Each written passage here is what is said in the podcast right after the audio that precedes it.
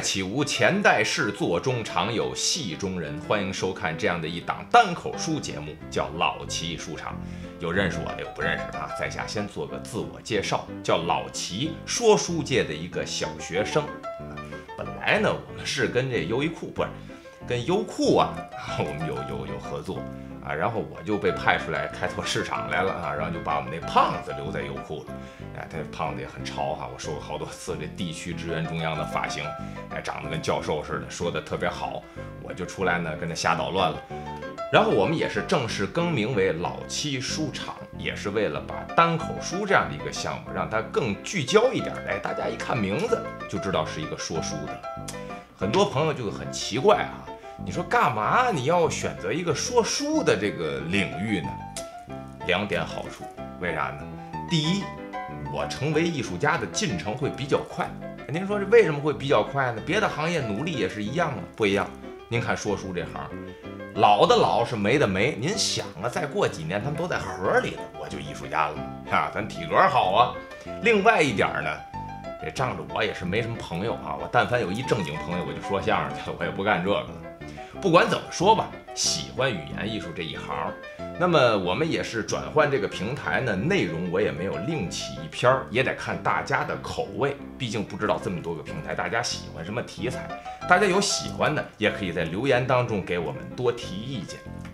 那本身我们说的是什么呢？《神秘事件录》这样的一个长篇小说，当然现在讲到了南疆秘术的一个分支。那新到了一个新平台，又会有很多的新朋友。那我们也是简单的三五句话给大家带一下，我们前面都讲的什么故事了，您好接上。如果说我不能说太细了哈，我说太细，整个再来一遍，八千多期这这玩意儿您也听不过来啊。简单三言两语介绍一下前面发生到哪儿了。在这个分支的南疆秘术里边啊，本身是陆轩刑警大队的大队长啊。就偶然间认识了这么一个长得又狗狗又丢丢的这么一个小姑娘啊，叫嫣然啊。你这又狗狗又丢丢这词儿，我顶现在我都不会写啊。有时候我们学的时候一说这夸女孩好看，又狗狗又丢丢，我们说师傅这这四个字怎么写？你还学吗？你还学吗？学就这么练啊。估计老师傅也不会写，反正就是女孩好看吧。有这么一个特别好看、特别淳朴的一个小姑娘，这姑娘就是阿夏克族的传人。哎，在南疆这个地方，号称云南这个六郎洞里面，他们还有什么地下隧道，乱七八糟的吧？反正与世隔绝那么一个地方。他们会什么呢？会蛊术，哎，天天弄这个小怪虫子给人家下蛊，啊，能够能够去死尸啊，能够让你嗓子疼啊，能还能治小孩不偷东西，这儿都新鲜了。我们前文书当中都有介绍。从这儿出来之后，没想到接到一个案子，这个陆轩啊，就刑警大队的大队长呢。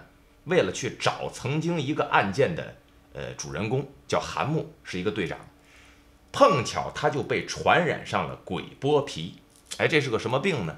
就是你一旦传染上之后啊，这皮肤啊就很痒，然后你就想挠，越严重就越痒，你就越想挠，你这一挠，皮呀肉啊就全都掉了。最严重的时候，这人呢就剩一副骷髅，然后带血的肉啊、筋的血管都暴露在外啊。那再晚期就死了吗？遇见这个事儿的时候，也正赶巧了，这嫣然的父亲阿夏克族这个族长，嘎嘣儿也没了，也没了，这儿子也死了，就剩这么一个姑娘了，得去继承他这个族长的位置。姑娘也是去了，但是陆轩这样不放心呢。听过前文书的朋友都知道，两个人是青梅竹马，郎有情是女有意，但是这年龄差的实在是太多了啊。仗着这郎也也也也也也太受人喜欢了，是吧？那还有局长的姑娘等着他呢。反正吧，两个人是关系挺好，舍不得不放心呢。得了这个病，你说这怎么办呢？还没到自己的老家了，坐着车反过头来又找来了。当时陆轩还在李家山，因为李家山这个地方是这个诅咒的源头蛇妃埋葬的地方。那传给陆轩鬼剥皮病症的这个人啊，叫刀子，啊，前文书也讲过，就死在了一个洞穴里边。大家就开始啊，就开始找这问题到底在哪儿。说是找蛇妃，其实根本的目的就是得想解除自己身上这个鬼剥皮这个诅咒啊。曾经我们还讲过什么飞头降啊，啊，这个都是诅咒术旗下后来又衍生出来的。诅咒术是鼻祖。正在找的过程当中呢，就又碰到这个曾经塔克拉玛干沙漠这考古队队长叫韩默了，他也是得了鬼剥皮。反正机缘巧合吧，咱也是简短截说。一行人等在这个老村长的伴随下，就开始找寻佘飞的墓室。上一期我们讲到哪儿了呢？这半道上老村长也死了啊！偶然间在一个，他叫阴宅吧，一个阴宅的客厅里边。啊，沏着茶，倒水，反正就认识了这么一个新人，叫李漾，号称是老村长的儿子，又号称是魏国公李靖的后代。啊，有遗训，啊，世世代代不允许离开李家山。为啥呢？为了完成一件事儿，就是抑制蛇飞复活。大家简单的交流以后，也遇见了不少事儿啊。陆轩也是挺信任的，继续往前走，走到哪儿了呢？走到一个看似特别祥和的地方，但是没有陪葬品，没有棺椁，唯一有的七个立着的石人像，正好也赶上了。说这石人像是怎么回事呢？里面是装活人的。那到底是蛇飞死了要复活呢，还是像我们前文书当中提到过的胖子所讲，蛇飞几千年压根儿没死，因为胖子身上有诅咒。有不死的诅咒啊，号称蛇飞诅咒他啊，然后他得给人家当衙役呀，当奴隶呀，所以他有不死之身。到底这俩人谁说的对？到这儿，胖子还又找不着了。大伙儿正觉得阴森恐怖的时候，后边传来了一声：“嘿嘿，陆轩呢！”听着耳熟，回过头来一看，哟，这个不就是我们半截走散了的队长韩默吗？那韩默这个时候。从那个洞里爬出来啊！这鬼剥皮已经严重的不能再严重了。说他面无表情啊，这算很好的赞美哈。脸上没有肉，哪来的表情啊？全部都是骷髅，露着血，露着筋。哎呀，那看着真太恶心了。你说看完这个，你真的饭都吃不下去啊。那这样的一个人出来了之后，大家伙得问呢，说韩墨，这好不容易咱俩碰着了，那胖子哪儿去了？韩墨冷静了三五秒钟。胖子呀，那儿了吗？大家齐刷刷一扭头，指的什么呀？一个大的陶瓷罐子，这东西有多大呢？得顶这么四五个水缸这么大。他说：“胖子怎么会在那里边呢？”陆轩也是抄起来洛阳铲，唰啦啦就奔着那边要飞过去，当啷一下铲子就飞了。那边韩墨也是阴阴直笑，嘿嘿，陆轩你。没用啊！待会儿你呀，你呀，你呀，你们都得进去。他那个手啊，就只剩下骨头了，那当啷着，就好像我们这得了颈椎似的，这这感觉啊，还指指指点点呢，哎，那指教大伙儿呢。大伙儿也是觉得奇怪，什么地儿啊？我们怎么还得进去呢？哎，这时候韩博给他们讲，这瓷罐子是干嘛的？我跟你说。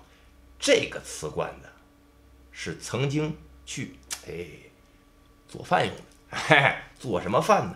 越氏王被他们抓着之后，眼珠子、心肝、脾肺、肠子弄里边，剁好了蒜末，切好了姜，啊，卤煮啊，就这么个玩意儿，干这个使。这个时候，陆轩也琢磨，不对呀，我们前面也听了李漾讲的。一系列历史上的内容，为什么魏国公让他们守卫着这片山？因为李家山是个坟呢，啊，埋葬的就是李靖，还有就是佘飞。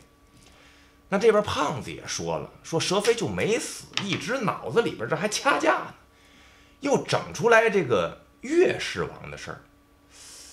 说，难道你明白这个事儿吗？来来来来，快给我们讲讲，难不成？这十尊人像里边都是活人，所以说佘飞也没死，岳氏王也没死，合着现在都是活的。但是我记得啊，胖子可跟我们说过，这个岳氏不是勾结着这个东湖一起打匈奴吗？然后匈奴这儿子急了，反过头来再打他们的时候，那是闯进了宫殿，直接把越氏王杀了，用他的头骨做成了喝酒的碗呢。韩默也是一时无语。陆轩，你傻吧？你是只知其一不知其二，你拿国王都当傻帽了，怎么可能呢？兵临城下，让你进我宫殿来把我弄死，那不可能啊！上一期我们在优酷里面，我们也猜测过这事儿啊。您看，刘邦那最后跑路的时候，也得自己装成小兵啊，对吧？啊，咕噜呱咕噜呱咕噜呱，自己就跑了，弄一死士，长得跟自己挺像的，啊打着旗儿啊溜，所有的敌人就就全都追他去了。你以为越氏王他没有这么聪明能干吗？对吧？俗话说得好，是留得青山在，是不怕没柴烧。人家也是一样，变成一个小兵，自己偷摸就溜了。那说溜了，为什么会溜到古殿过来？按道理来讲，曾经那是越氏族在西域三十六国里面也算是实力强大啊。我们前文书也讲过，在丝绸之路的路途当中，东西方贸易很发达。当时那个时候，两军对阵的那是北方的匈奴，还有我们所谓的这大汉王朝。他投奔，他应该投奔大汉的，这更有实力呀！跑这么一个鸟不生蛋的地方干嘛来呢？啊？他说：“你不对呀，你想，当时大汉和匈奴是棋逢对手，如果说越氏王跑到了大汉，匈奴就得施加压力，兵临城下就让你交出他来。你以为大汉的皇帝就为这一人啥也不会，顶多算是一帅小伙儿？”是吧？他又不是搞 gay 的，是吧？你那三宫六院，对吧？七百多个媳妇儿，人家还忙不过来了，是吧？人为你干什么呢？不可能。西域三十六国里面，又属他最厉害，他都不行了，你说谁招得了他呢？啊？那您说为什么就跑古殿过来了呢？哎，因为呀，他们在打仗的时候，我们也说过啊，找这个蛇妃呀要过诅咒术的咒语，为了去治这个匈奴。人大使还没返程回来了，就让人打了吗？一琢磨这地儿行。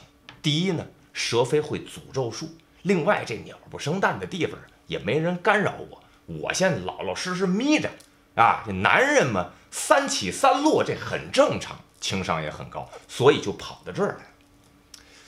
说到这儿，陆轩也是心里嘀咕：不对呀，我还是有几个不解。您看李样说了啊。他这个蛇妃要复活，那就是蛇妃已经死了，对吧？呃，胖子又说呢，蛇妃就没死，呃，或者说死而复活吧，反正一死一活。呃，还有曾经讲过的这些，这个问题解决不了，我还是不理解。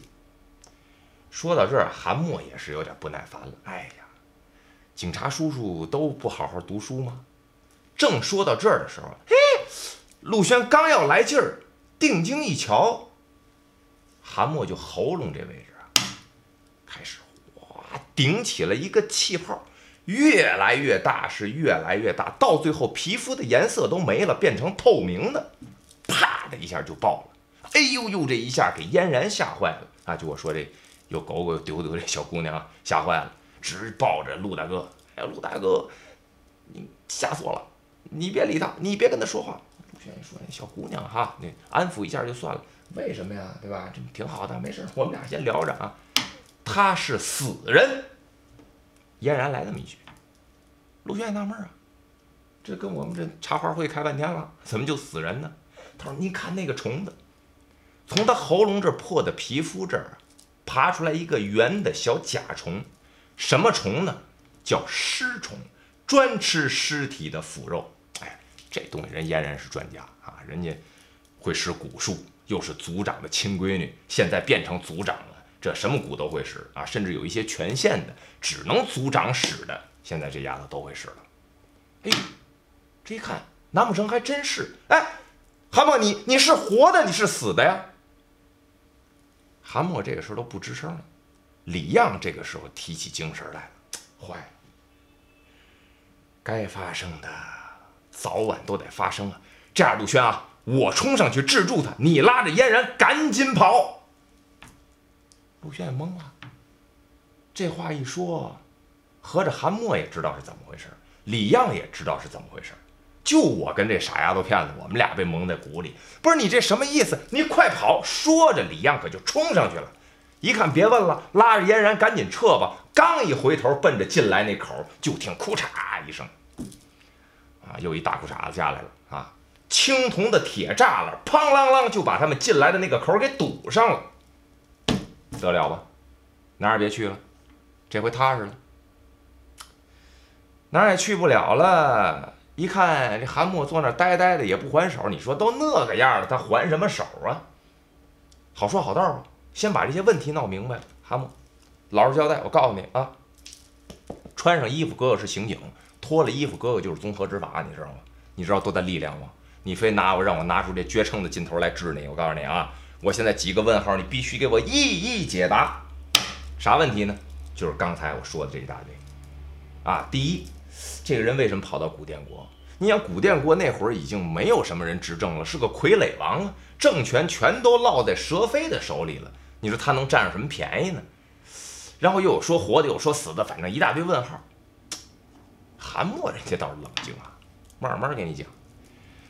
跑到这儿来之后呢，他就见着蛇妃了。这个事儿咱得这么想啊，再大的女强人，谁不想小鸟依人呢？谁不想遇见一老公往那儿扎一会儿的？都一样，我告诉你说。所以说，你看这外表很强硬，政权当中周旋多年的佘妃，见过帅哥？您想啊，就云南那个地方，咱不是咱不说云南人不好，没这意思啊。就那个地方那个那个村里，您您琢磨是吧？来了一贵族，来一贵族，跟贝克汉姆似的啊，帅气，小男是吧？小鲜肉，又是西域的蓝眼珠。喜欢，啊，哎，两个人这完了哦，这就死去活来了啊！仗着那个时候，对吧？也没有电，妈点的那都是灯油，那油多贵呀！那会儿还好像还是鲸鱼油什么油了吧？还没出来，后来石油炼出来那种灯油了，油又挺贵，对吧？那干嘛玩呢？你就赶紧把灯吹了吧，对吧？啊，开着灯挺费钱的，节约国家资源嘛。两个人这么着一好就是十四年。但是您别忘了，我们前文书也提到过，这帮人都恨死佘飞了，他是篡权夺位呀。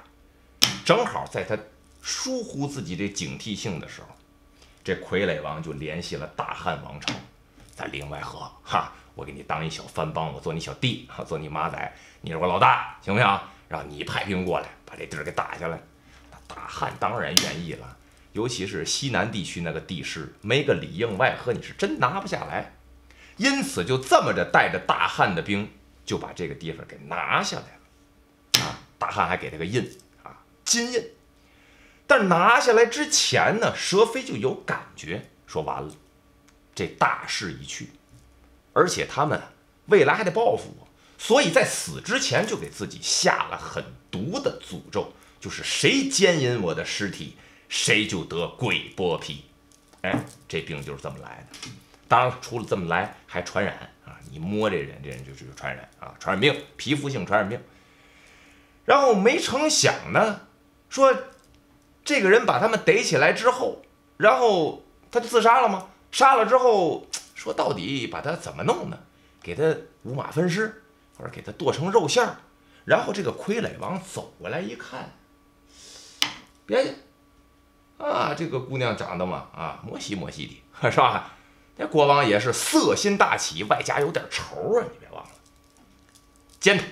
哎，这国王啊，大臣的宰相啊，八百年没见过女的啊，就几个人就一块儿，三 P 的啊，群的啊，单的对口的啊，单口的，反正各种的各种吧，一群人就上。但是陆轩也觉得不对，你说仇人，对吧？我们既然把他都弄死了，政权抢回来了，我们也是奸淫掳掠之后。佘妃今天还有这么大一坟，没道理，凭什么给他修坟呢？韩墨说：“哎呀，陆警官呐，亏你还是啊有制服的人是吧？知道什么叫会所吗？别人不让进，外边看不出来啊，看着跟院子似的。进去之后金碧辉煌，只招待内部领导。你见见过那地方吧？跟那个意思一样。合着这帮人给自己修了一窑子，给建好了。哎，把佘妃尸体。”保养好，供在里边，哎，哥几个一腻歪了，走，咱来一对口，今天走，咱来一群口，玩开这个。但是您想啊，岳世王来到这个地方，蛇飞帮了他了，那他也是真爱，他总是想把这尸体救出来。两个人在一起又待了十四年了，多多少少这岳世王也会了不少诅咒术。夜半三更啊，这小云彩掩着半拉月亮，这岳世王是偷偷摸摸的就爬到了他这个墓里边，想救他来呢。没想到啊，私人会所啊啊，又是保安又是狗，你哪儿跑啊？就被这些人给逮着了。一看得嘞。啊，都不用找你自个儿来了，捆上吧。捆上之后怎么办呢？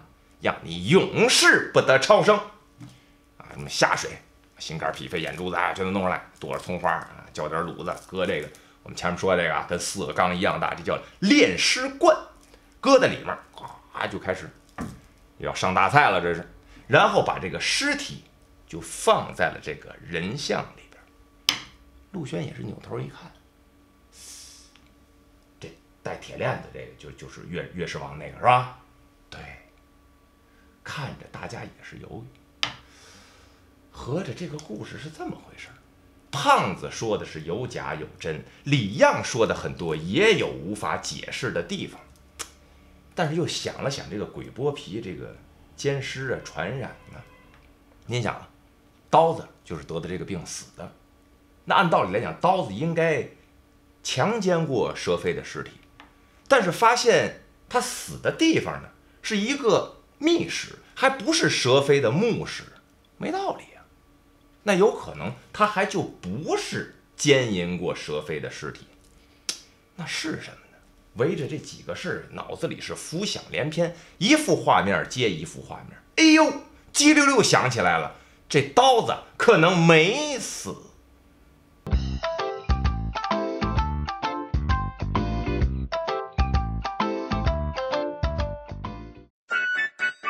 故事就是人生，听多了你能预测未来。想要更多实操干货，那就拿出手机，在微信的搜索框当中输入“蜗牛跑跑”四个字，然后点击留着小胡子的老齐就可以了。每天早上六十秒脱口秀语音，配合一篇精彩的图文，点点滴滴的积累，这就是我们的信仰。欢迎大家还能回来。虽然我们已经更名为老齐书场，但是仍然是蜗牛跑跑旗下的一档节目啊。我们这本质上是没改的，更聚焦一点。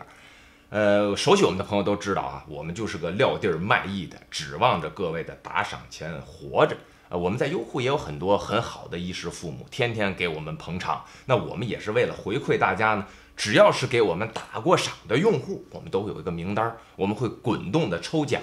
每一期节目的最后片尾都会公布一名中奖的朋友啊，给大家发一点小礼品吧，也算是一点呃心意上的回馈，这样大家能够更互动、更好玩一点。您说我花了钱了，下期节目开头您得给我唱一个，您点啊，我实在学不会的这事没办法，只要我能做到的。您说是小曲小调啊，还是说什么流行歌曲啊？能来的，我是尽量给大伙儿来，就指望着各位大家的支持了啊！那在这儿，老齐也代表着我们所有的员工吧，给我们的衣食父母是作揖致敬，谢谢大伙一直以来这么捧。我们回归主题啊，闲言少叙。刚才说到哪儿了呢？说陆轩忽然间想起来了，这刀子是不是没死呢？您看这话怎么说呢？您说刀子这鬼剥皮，要是说因为奸淫了蛇飞的尸体得来的，那他应该知道蛇飞的墓在哪儿，怎么会死在那个地方呢？是在一个咱叫就跟腐道似的吧，腹洞啊，它就是个密室，里面有个棺材，没看见尸体，死在那里边，浸泡在一种不明的液体里边，那应该他根本就没见过佘妃。他如果没见过，那鬼剥皮是谁传给他的呢？这个时候抬头问蛤蟆：“蛤蟆，你看啊，刀子应该没见过佘妃，那他的鬼剥皮是谁传给他的？你的鬼剥皮又是怎么得的呢？哎，反正我这鬼剥皮是从刀子那儿传来的，嫣然从我这儿传来的，我们两个可比你们两个晚多了。这话得跟我说明白了。嘿，陆轩呐。”干过刑警就是干过刑警，厉害！别老拿综合执法说事儿啊！你你不如人家啊，你体格不如人家，你脑力可以，但是我能跟你说的，就是我没奸淫过佘飞的尸体，我没那么大能耐。但是刀子这个病是怎么得的？别问我，问他呀。奔那方向一指，指的什么呢？前文书我们提到过的那个大泥罐子，就是曾经把越氏王这下水，心肝脾肺，跟跟跟那牛杂羊杂似的，哒哒哒哒卤煮，剁成丝儿的，剁成块儿啊，搁里咕噜咕噜咕噜，不知道给谁就就尝鲜了啊。但是陆轩一看，不对呀，三步两步走过前去，拿这个洛阳铲也是当当当当敲了几下。胖子，胖子，活着吗？你是找如来佛去了，还是找毛主席去了？哦，这俩是一个地儿啊！你你要活着，你说话啊！喊了几嗓子，没人理他。但是抬头一看也不对，你说这底下也没有火，咱也不知道当时是怎么烹饪人家这个越氏王这下水的啊。但是现在是没有火，里面也没有水，什么菜这么做呀？川菜、鲁菜、粤菜、法国菜、泰国菜，你哪国菜没有这么做的呀？要么胖子就没死。要么胖子就是被人弄死了之后扔进去的。扭过头来，韩墨，是不是你把胖子弄死了，扔进去的？哼！我说陆警官，你说我怎么回答你呢？跟你怎么说呀？你也是听不明白。本来我就拦着你们，不让你们来这个地儿去找佘飞，对吧？你们非要来，非要把这个事儿弄得是一发不可收拾。您还别问我最后答案，就是我弄死的。怎么着？枪毙我呀？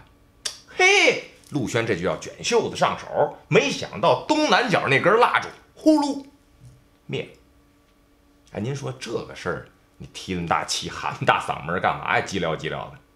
在墓里边，蜡就如同是人命，啊，这蜡烛如果是灭了，那就太不好了。要么就是大粽子啊，我们所谓的僵尸吧出来，要么就是必然有不祥的事儿要发生，比如说不知道谁就死了。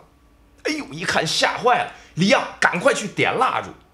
虽然说李样跟他爸爸也是多年的逃斗淘沙的经验，但是毕竟没遇见过这种东南角蜡烛灭的情况，自己也是慌了，跟那拿着火柴唰唰唰一根，怎么点也点不着。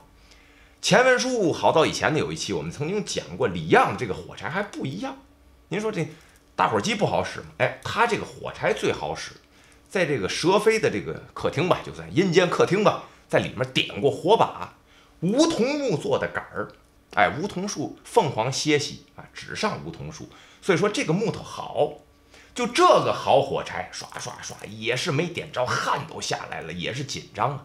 陆轩说：“你那干嘛呢？我给你个手电，你照照。你你你赶紧的，你这个事儿可不是闹着玩的。”手电往前一递，哎，阉人回头刚要说话，嫣然没了，怎么回事呢？抬头看看韩木，又看看李样，在那拼了命的点蜡烛，准是韩墨的事儿。为什么这么说呢？正赶上跟你那儿要对啊，要要卷袖子，咱俩露两手的时候，蜡烛灭了。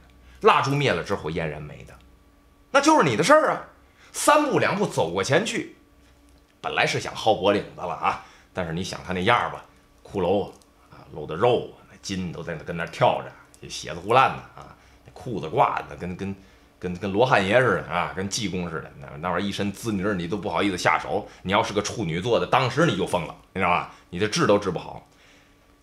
洛阳铲比划吧，架在脖子上，说怎么回事儿？没想到啊，这韩墨是如此之淡定，怎么呢？没理他，眼皮哦，没眼皮了，反正就没抬眼。啊！一低头，啪啦跪下了。看着这意思，还不是给陆轩下跪啊，是一种特别虔诚的感觉。双手合十，反密密麻麻呀，唱了一段不知道什么玩意儿，大概这么个意思啊。